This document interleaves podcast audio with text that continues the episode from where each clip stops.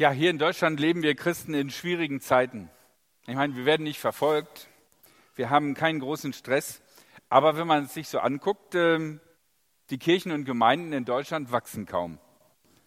Viele Gemeinden schrumpfen eigentlich eher. Und äh, manche von den Gemeinden, die wachsen, wachsen eigentlich äh, aus Transferwachstum. Das heißt also, Sie ziehen einfach nur Leute von anderen Gemeinden ab, die daraufhin schneller schrumpfen. Von daher ist es spannend, mal zu gucken, wie das im Neuen Testament ist, wie es in der Apostelgeschichte ist, wo Gemeinden ja ganz frisch am Start waren und gewachsen sind. Und äh, der heutige Predigtext berichtet von ähm, so einer Gemeinde, die Paulus gegründet hat und die trotz schwieriger Umstände stark gewachsen ist nämlich die Gemeinde in Thessalonich. Und zur kurzen Orientierung, Thessalonich, für alle die, die nicht regelmäßig in Griechenland in Urlaub fahren, äh, unter Mazedonien, Stück runter, da seht ihr dann unter dem I von Mazedonien, seht ihr einen kleinen Kreis Thessalonich. Da ist Paulus also hingegangen und hat eine Gemeinde gegründet. Und davon wird berichtet in der Apostelgeschichte. Und Lukas berichtet das ungefähr so. Er sagt, Paulus und Silas kamen nach Thessalonich. Dort gab es schon eine jüdische Synagoge und wie gewohnt ging Paulus als erstes dorthin. An drei Samstagen redete er mit der versammelten jüdischen Gemeinde über das von uns heute sogenannte Alte Testament. Er legte aus und wies dabei nach, der Messias muss leiden und danach vom Tod auferstehen. Jesus, den ich, also Paulus, verkündigt, das ist dieser Messias. Und einige Juden ließen sich davon überzeugen und konnten für die Sache von Paulus und Silas gewonnen werden. Und dazu kamen auch noch viele Griechen, ich meine, Thessalonich liegt in Griechenland, die an den Gott Israels glaubten, die aber sich nicht hatten beschneiden lassen und sozusagen diesen letzten Schritt gegangen waren, um in die Gemeinschaft der Juden aufgenommen zu werden. Und unter den Zuhörern, die sich von Paulus äh, begeistern ließen, waren auch etliche einflussreiche Frauen. Die übrigen Juden allerdings äh, missgönnten ihnen diesen Erfolg. Sie holten sich eine Handvoll übler Kerle, die auf dem Markt herumlagerten. Mit deren Hilfe wiegelten sie das Volk auf und brachten die ganze Stadt in Aufruhr. Dann zogen sie zum Haus des Jason. Bei ihm wohnten nämlich Paulus und Silas. Sie suchten die beiden, um sie vor der Volksversammlung zu stellen. Weil sie die beiden aber nicht antrafen, schleppten sie stattdessen Jason und einige andere Christen vor die Stadtobersten und schrien, diese Leute versetzen die ganze Welt in Aufruhr. Und jetzt sind sie bei uns aufgetaucht. Jason, der hat sie bei sich aufgenommen. Allesamt verstoßen sie gegen die Gesetze des Kaisers. Das ist äh, die Situation in Thessalonich, so beschreibt Lukas, wie diese Gemeinde entstanden ist. Stellt euch das einfach mal vor. So ein Mob wie in Chemnitz steht im Innenhof der Pauluskirche. Und äh, zu dem Gottesdienstbesuch müsstet ihr durch diesen Mob hindurch. Wie viele wären wir dann heute im Gottesdienst? Würde ich auf Dauer da Pfarrer sein wollen? Und äh, wie wäre ich in die Kirche gekommen? Stolz erhobenen Hauptes äh, einfach durch den Mob durch? Oder wäre ich lieber zur Vorsicht schon mal um 7 Uhr gekommen, weil da ist noch keiner von denen da und wäre durch den Hintereingang reingegangen und hinterher abends um 10 wieder raus und gesagt, ich weiß auch nicht, was hier ist. Also diese frisch entstandene Gemeinde wächst tatsächlich. Sie besteht und wächst weiter, trotz der Schwierigkeiten. Und einige Monate später schreibt Paulus äh, einen Brief an diese Gemeinde. Und dieser Brief lautet so, der Anfang. Paulus, Silvanus und Timotheus, an die Gemeinde der Thessalonicher, die zu Gott, dem Vater und zum Herrn Jesus Christus gehören. Wir wünschen euch Gnade und Frieden. Das ist ein üblicher Briefkopf, so wie wir ihn auch bestimmte vorformulierte Briefköpfe in unseren Geschäftsbriefen haben oder so. Ähm, also wir wünschen euch Gnade und Frieden ist nicht schon automatisch ein Hinweis auf, oh, ihr habt aber gerade eine stressige Zeit, sondern es ist so wie, sehr geehrte Damen und Herren. Und jetzt kommt der eigentliche Brief. Jedes Mal, wenn wir im Gebet an euch denken, danken wir Gott für euch alle. Vor Gott, unserem Vater, müssen wir nämlich ständig an euch denken. daran, wie ihr euren Glauben in die Tat umsetzt, wie sehr euer Wirken von der Liebe bestimmt ist und wie unerschütterlich ihr an der Hoffnung festhaltet. Das alles ist ja das Werk unseres Herrn Jesus Christus.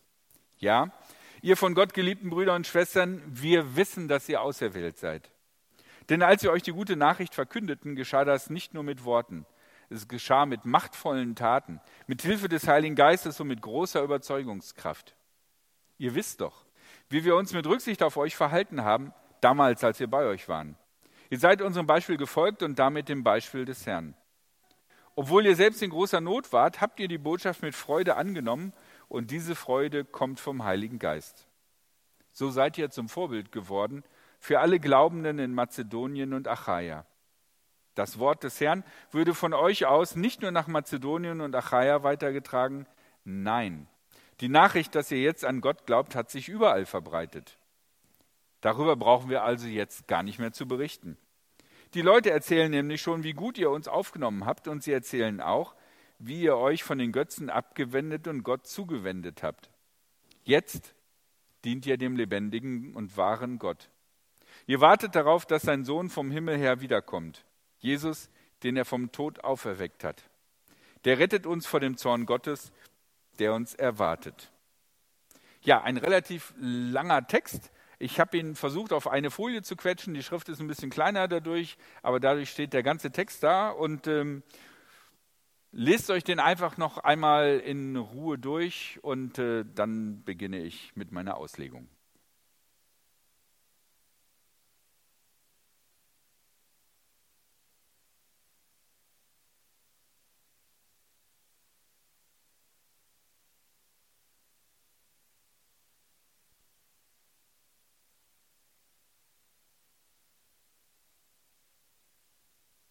Ja, drei Gedanken möchte ich euch mit auf den Weg geben. Der erste Gedanke, alles super oder was? Wenn man den Predigtext liest, dann kann man eigentlich nur neidisch werden. Während bei uns die Gottesdienste so locker dahinsäuseln und man hin und wieder mal mit dem Schlaf kämpft oder aber ähm, die weißen Felder auf den Kirchenfenstern zählt, oder würdet ihr sowas nie machen? Also ich mache sowas manchmal. Ich suche manchmal Symmetrien irgendwie, wenn ich nicht weiß. Ja. Also während unsere Gottesdienste so locker dahinsäuseln oder wir dahinsäuseln während des Gottesdienstes, sagt Paulus über seine Reden in Thessalonich, es geschah mit machtvollen Taten, mit Hilfe des Heiligen Geistes und mit großer Überzeugungskraft. Also wenn man das hört, dann muss man sagen, kein Wunder, dass die Leute da in Thessalonich beeindruckt waren und Christen wurden. Machtvolle Taten. Ich meine, wenn wir das jetzt regelmäßig im Gottesdienst in, in der evangelischen Kirche hätten, äh, sähe es vielleicht auch anders aus. Ne? Heiliger Geist und große Überzeugungskraft. Wo ist das alles heute?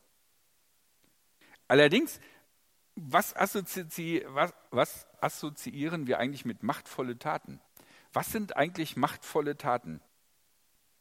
Wie soll man sich das vorstellen? Ein Gottesdienst, in dem machtvolle Taten geschehen wenn wir in die Apostelgeschichte reingucken, wo Lukas genau diese Situation, die von der Paulus erzählte, beschreibt, da klingt das, finde ich, so ein bisschen anders. An drei Samstagen lange Bibelarbeiten über das Alte Testament. Einige hat Paulus tatsächlich überzeugt. Die meisten, so berichtet Lukas, von denen, die äh, sich überzeugen lassen, sind aber gar keine echten Gemeindemitglieder, sondern Gäste die, äh, der Synagogengemeinde, die nicht wirklich den Schneid hatten, Mitglied in der Synagoge zu werden. Und dann, wie das immer so ist, wenn es zwei Parteien gibt, die sich nicht einigen können, was das Richtige ist, eskaliert der Streit über die richtige Auslegung der Bibel.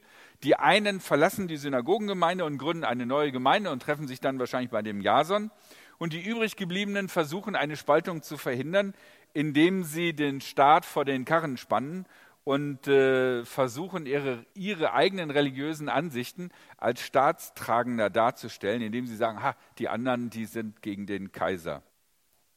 Ich finde, das klingt nicht so nach machtvollen Taten Gottes, sondern mehr so, wie das heutzutage in religiösen Gruppen ist. Man streitet sich über irgendeinen Kram, beschimpft sich dann und hinterher verklagt man sich gegenseitig. Die taufrischen Christen in Thessalonich sind verunsichert.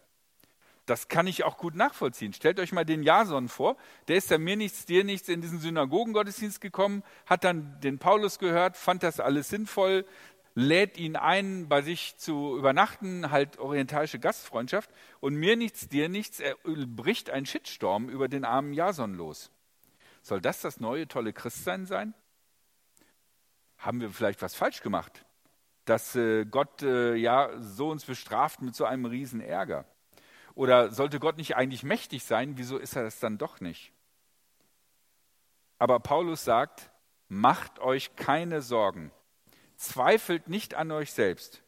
Er schreibt, ja, ihr von Gott geliebten Brüder und Schwestern, wir wissen, dass ihr auserwählt seid, denn bei euch sind machtvolle Taten geschehen. Das kann kein Zufall sein.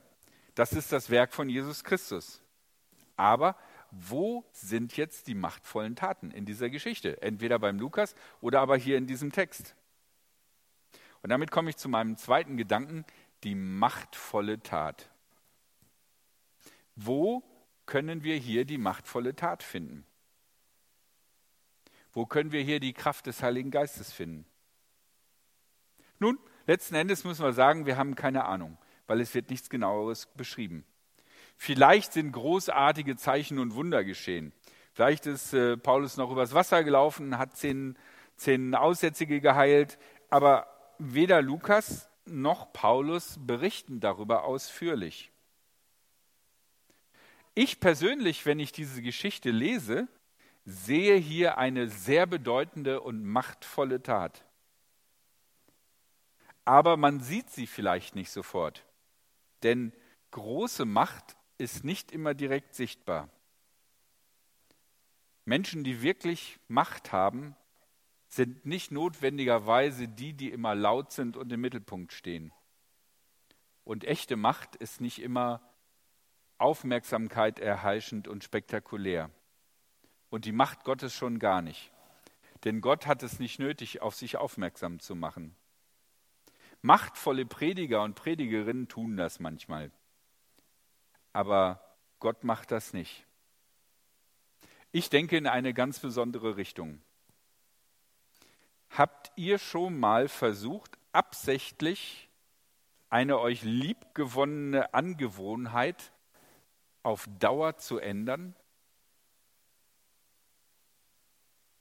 Oder eure Grundeinstellung zu einer bestimmten Sache komplett zu ändern? Das ist doch das Schwerste, was es gibt, oder?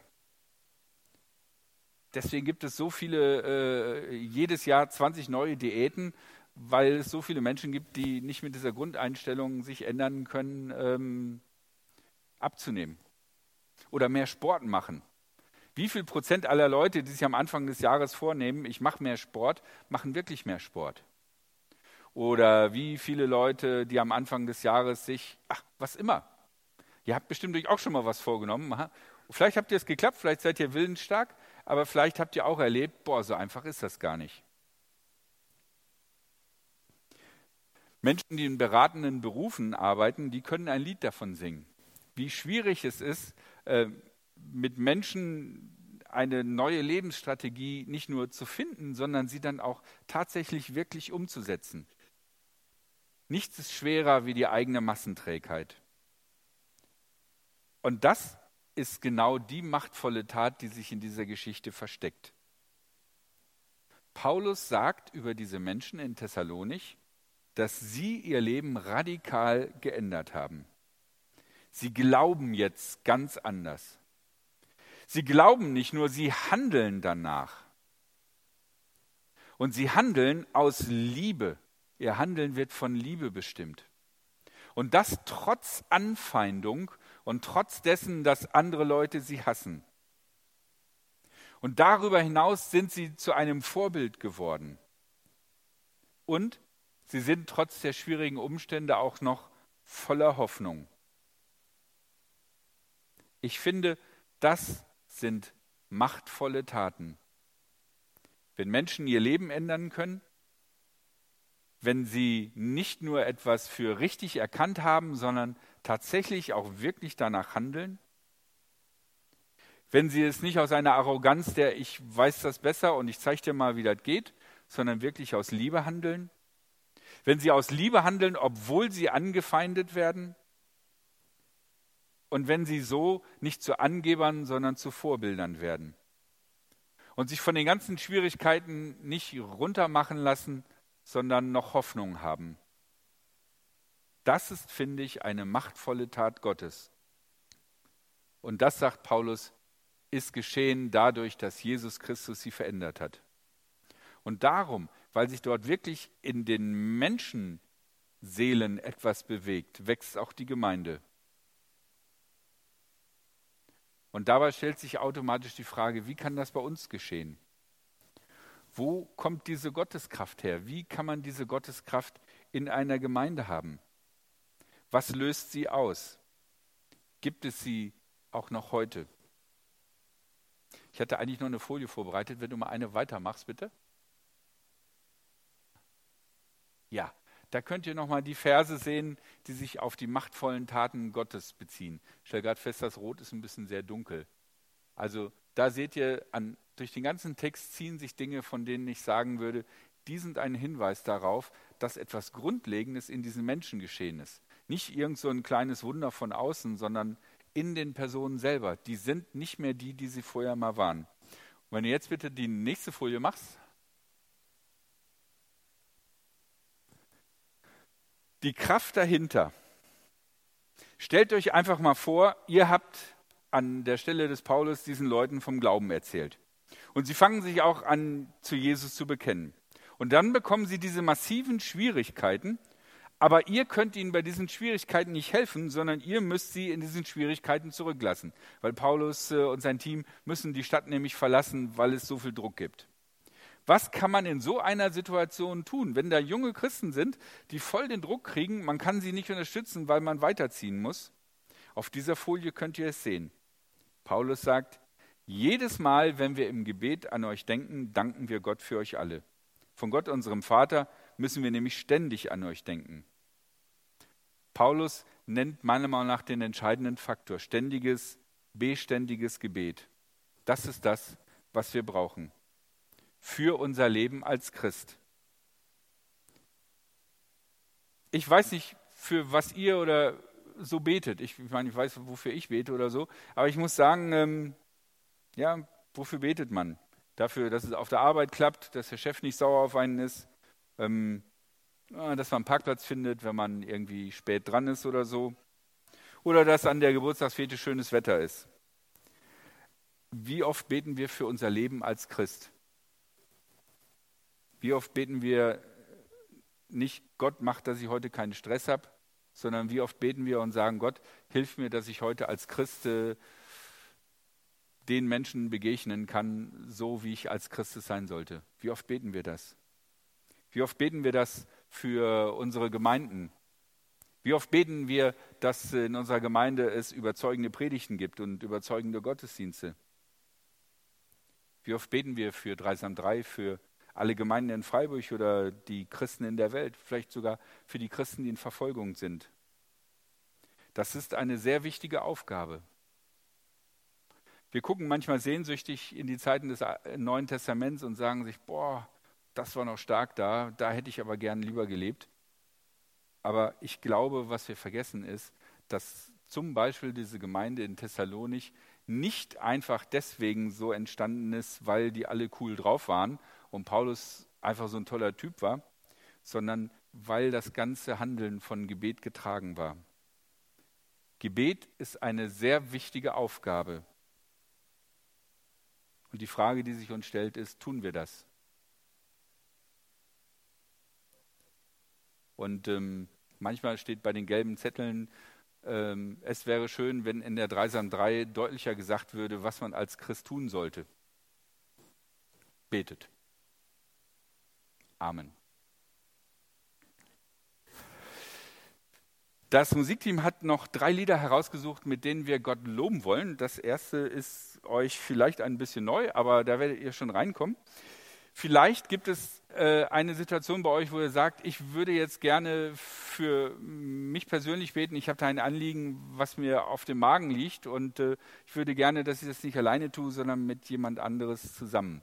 Und die Angie und die Dani. Meldet ihr euch beide mal ganz kurz? Ja, diese beiden jungen Frauen, die werden dort vorne stehen. Wenn ihr guckt, auf der rechten Seite hat es eine Tür, da steht Gebetsteam. Und wenn ihr da durchgeht, gibt es eine weitere Tür, die Richtung Empore vom Paulussaal führt. Dort vorne werden sie stehen. Und wenn ihr ein Anliegen habt, werden sie mit euch gemeinsam beten. Falls die Tür zu, also zu sein sollte, liegt das daran, dass sie gerade dann mit jemandem beten. Von daher habt dann einfach Geduld. Okay. Und das erste Lied, was wir jetzt singen, heißt How He Loves Me. Ähm, ja, Ralf hat es ja schon gesagt.